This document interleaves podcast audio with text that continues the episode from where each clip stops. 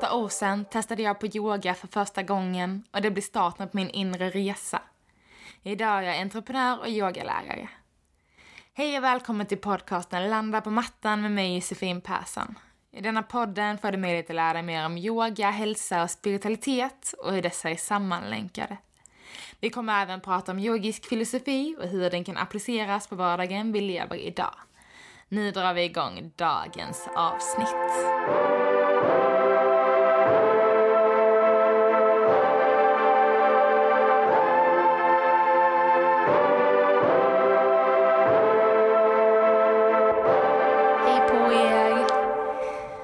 Ännu en ny vecka. Hösten kommer mer och mer, börjar synas på träden, temperaturen i vädret. Eh, mörkare utomhus. Men också en tid för att, för att faktiskt ska få stanna upp och pausa lite. Och jag tycker det är så himla viktigt att vi lär oss att leva tillsammans med naturen. Och det är något som inte görs himla ofta. Det känns som att det är väldigt ofta som vi eh, istället för att leva med naturen nästan lever mot naturen. Det är som att så fort som vi kommer till hösten så ska vi jobba mera och eh, det är liksom, ja men vi är inte ute lika mycket och det är som att vi ska köra på mer. Medan på sommaren när vi egentligen har supermycket energi, det är då vi liksom är lediga, vilket såklart är helt rätt. Vi ska ut och njuta av värmen och fylla på med D-vitamin och energi liksom. Men det är också så när vi fyller på med energi så ska vi egentligen också nyttja den energin och kanske inte i form av att jobba, bara nyttja den. Så det hoppas jag såklart att ni har gjort i sommar, känner att ni har nyttjat er energi. Men också det här att, att på hösten och framförallt vintern, liksom, nu går vi mot mörkare tider, träden tappar löven, liksom, naturen går och lägger sig, djuren går i det. Och det, säger, det behöver inte betyda, för det går inte riktigt i samhället som vi lever idag, att vi bara ska stanna upp helt och hållet och bara, nej, nu pausar jag för nu går allt i det, nu går liksom jorden och naturen neråt. Eh, men ändå att vi kan tillåta oss själva att kanske förstå att men vi har inte samma energi som vi kanske har haft tidigare under våren och sommaren.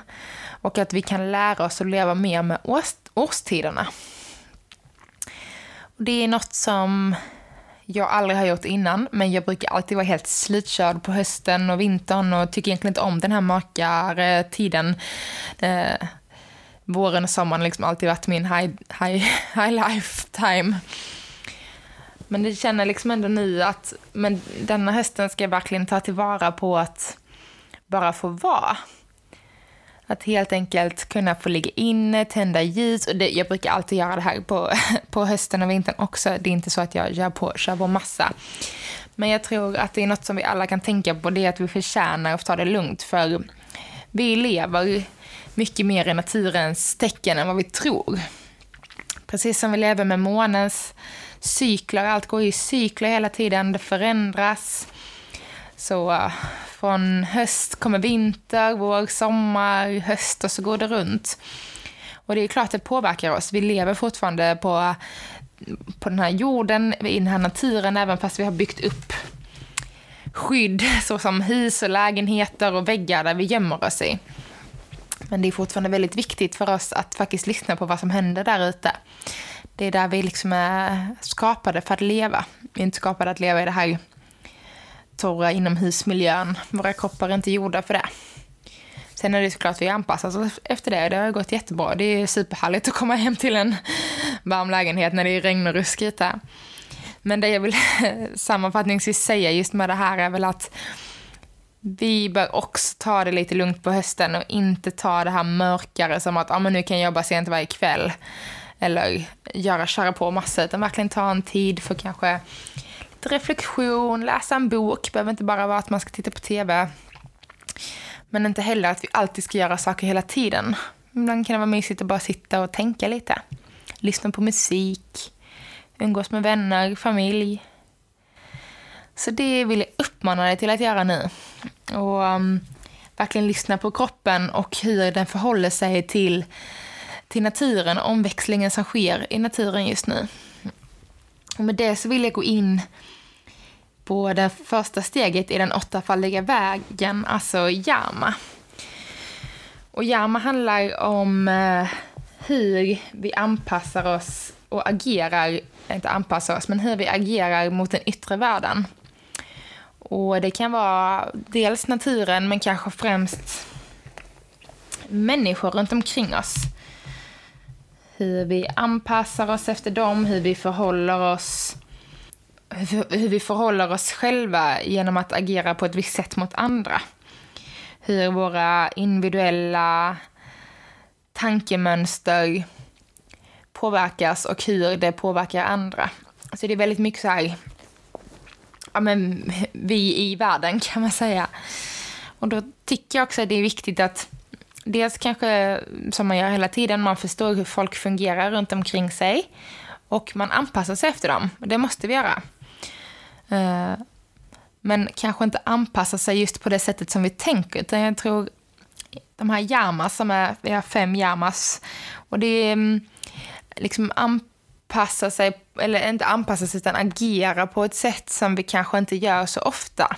Men genom att ha dessa fem yamas, jag kommer gå igenom dem alldeles strax, i åtanke, gör att vi faktiskt kan agera på ett helt annat sätt eh, och förhålla oss till vår omvärld som också gör att vi själva kommer ändra ett, ett beteende inom oss, skulle jag tro. Eller det är väl något jag har märkt, att det är inte så att jag kanske eh, så verkligen liksom lever efter dessa principerna, men ju mer jag yogar och ju mer insikt jag får i mig själv, eh, desto mer insikt får jag i hur jag är i omvärlden. Och eh, det är oerhört intressant att titta på hur vi rör oss i olika kretsar. På jobbet, hemma, fritiden med vänner, när vi kommer hem till gamla mönster, kanske vårt barndomshem, gamla barn, barndomskompisar eller så familjen om man inte har bott här på många år. Och när vi väl liksom kommer dit så kommer andra mönster in men ju mer som vi liksom kan hålla de här mönstren till ja, till och med liksom inte ens hålla mönster, utan ju mer vi kan liksom skala av från våra beteenden, desto mer kan vi leva i sanning med oss själva. Anser jag i alla fall. Så ju mer jag inte anpassar mig efter vilka jag umgås med, desto mer sann är jag i mig själv och desto mer vet jag vem jag är.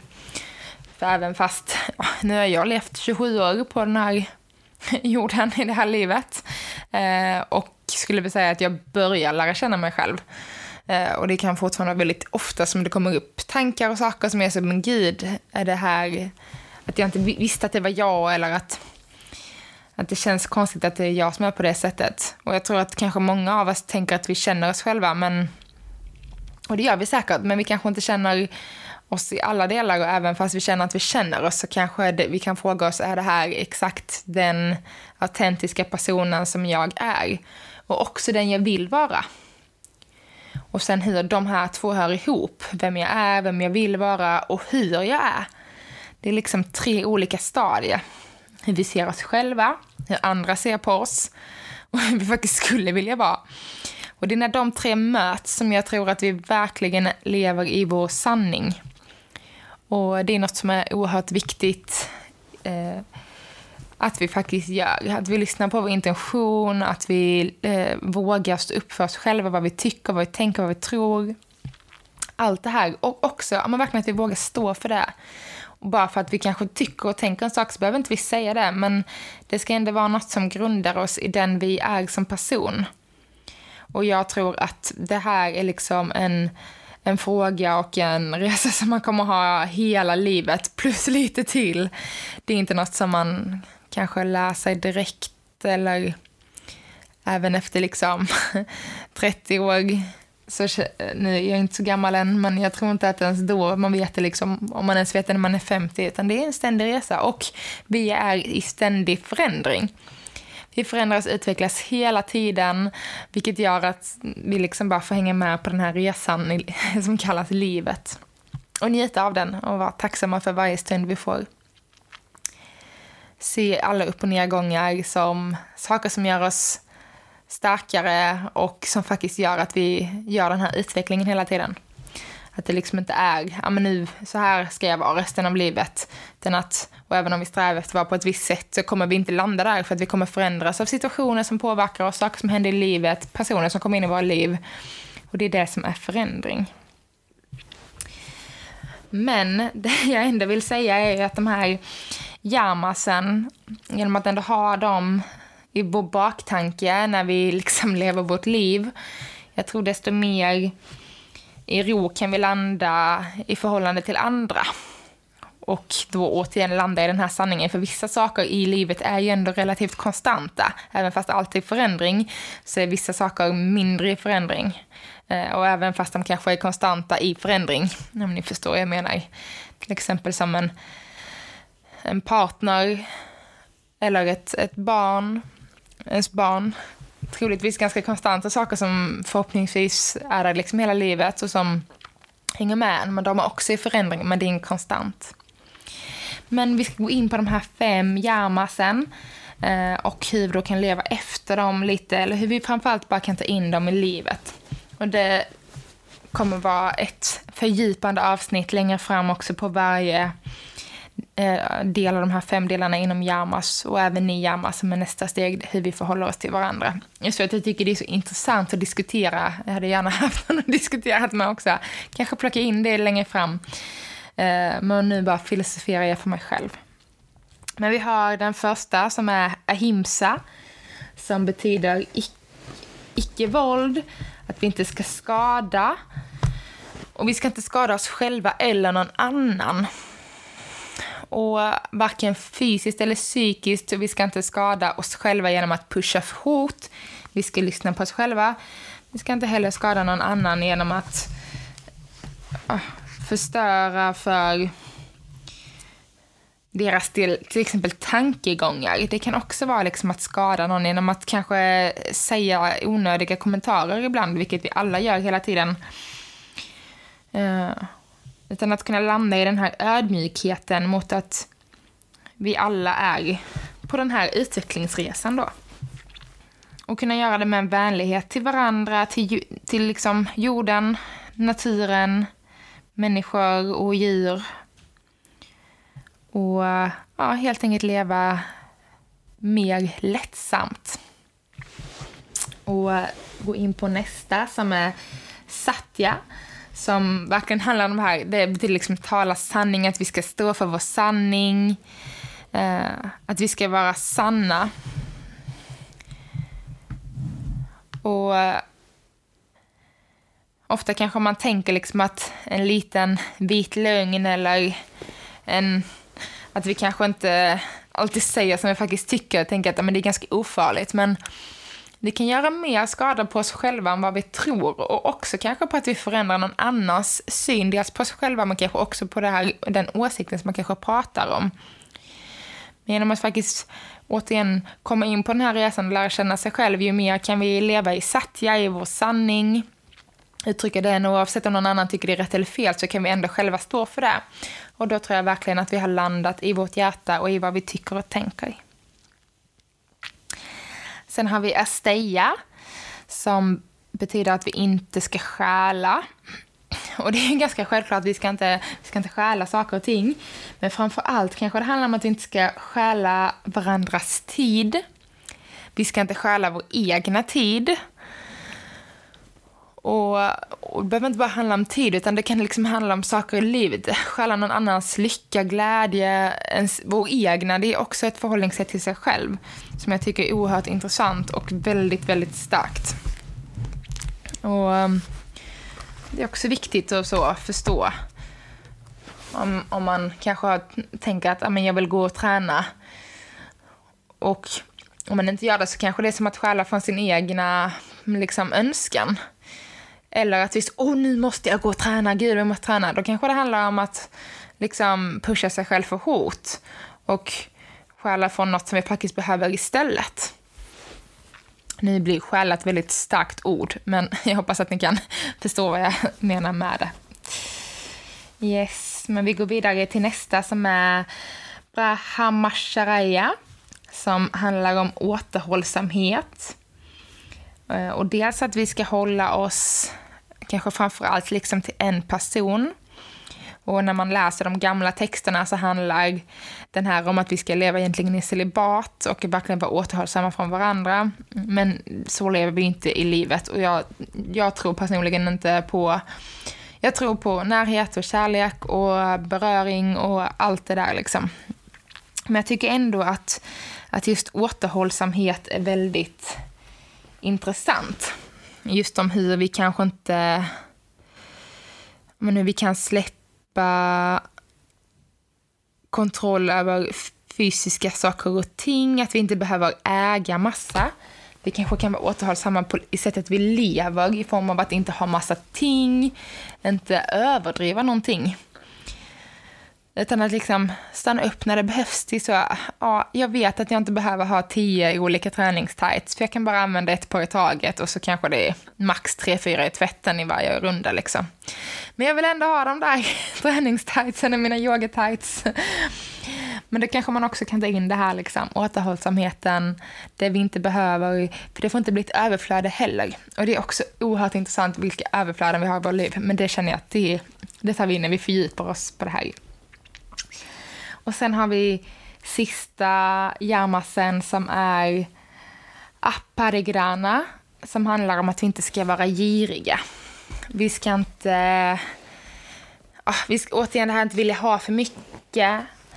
Att verkligen inte ta, alltså roffa åt oss massa saker och ting och, och istället kanske kunna släppa taget. Och det, jag tycker de, den kopplar ganska bra ihop med den förra, just när man tittar på kanske materiella ting. Att det så, behöver inte ha, ha, ha hela tiden, utan ibland, ibland kan det vara väldigt viktigt att faktiskt ge. Uh, och jag tycker inte heller om det här uttrycket med att ge och ta. Utan jag tycker mer om att ge och få ta emot. Jag tycker inte vi ska ta från någon annan, utan jag tycker att vi ska kunna acceptera från någon annan istället. Att vi tar emot det istället för att vi tar det. Och för mig är det en jättestor skillnad.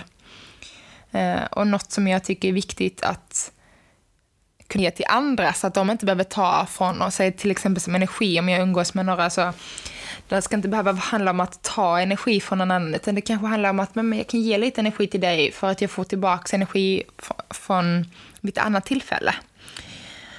Och, eh, och att vi inte ska ha det här behovet av att ha saker hela tiden. Mm. Det var de fem, väldigt kortfattat. Och för att återigen bara koppla tillbaka till det jag pratade om i början. Så genom att ha dessa fem punkterna, eh, alltså att eh, ta dem jättesnabbt, att inte skada, att tala sanning, att inte stjäla, att vara återhållsam och att inte vara girig. Så genom att vi tänker på de här sak fem sakerna i allt, och som sagt inte alls materiell eller pengar, utan framförallt kanske hur vi agerar mot andra. Då tror jag verkligen att vi kommer leva mer i en cyklisk balans. Dels det här med att ge och ta emot, det blir också cyklisk balans. Att ibland har man jättemycket energi som man kan ge av Eh, eller har man något jätteroligt att berätta. Och ibland är man den som får höra det som är himla roligt från någon annan och då att man kan glädjas åt det. Eh, men att aldrig så ta från någon annans eh, energi eller tid eller, eh, eller någon annans sanning. Att försöka tvinga på någon annan något som man själv tror som man... Liksom, man kan säga sina åsikter men man kan inte tvinga på någon annan något. Och ja, nej, jag tycker det är viktigt att tänka på dessa till och från ibland. Och det finns oerhört mycket intressant att läsa om detta. Eh, om, om allmänt den här åttafaldiga vägen. Det är därför jag verkligen vill gå igenom den i podden. För att jag tycker den är så intressant och så viktig.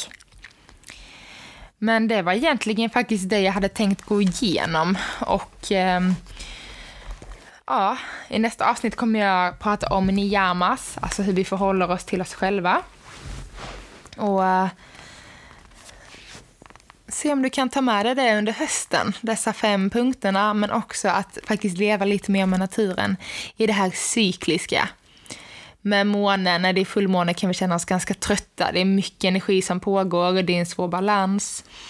Eh, och se om vi liksom kan börja, börja leva, leva lite med naturen.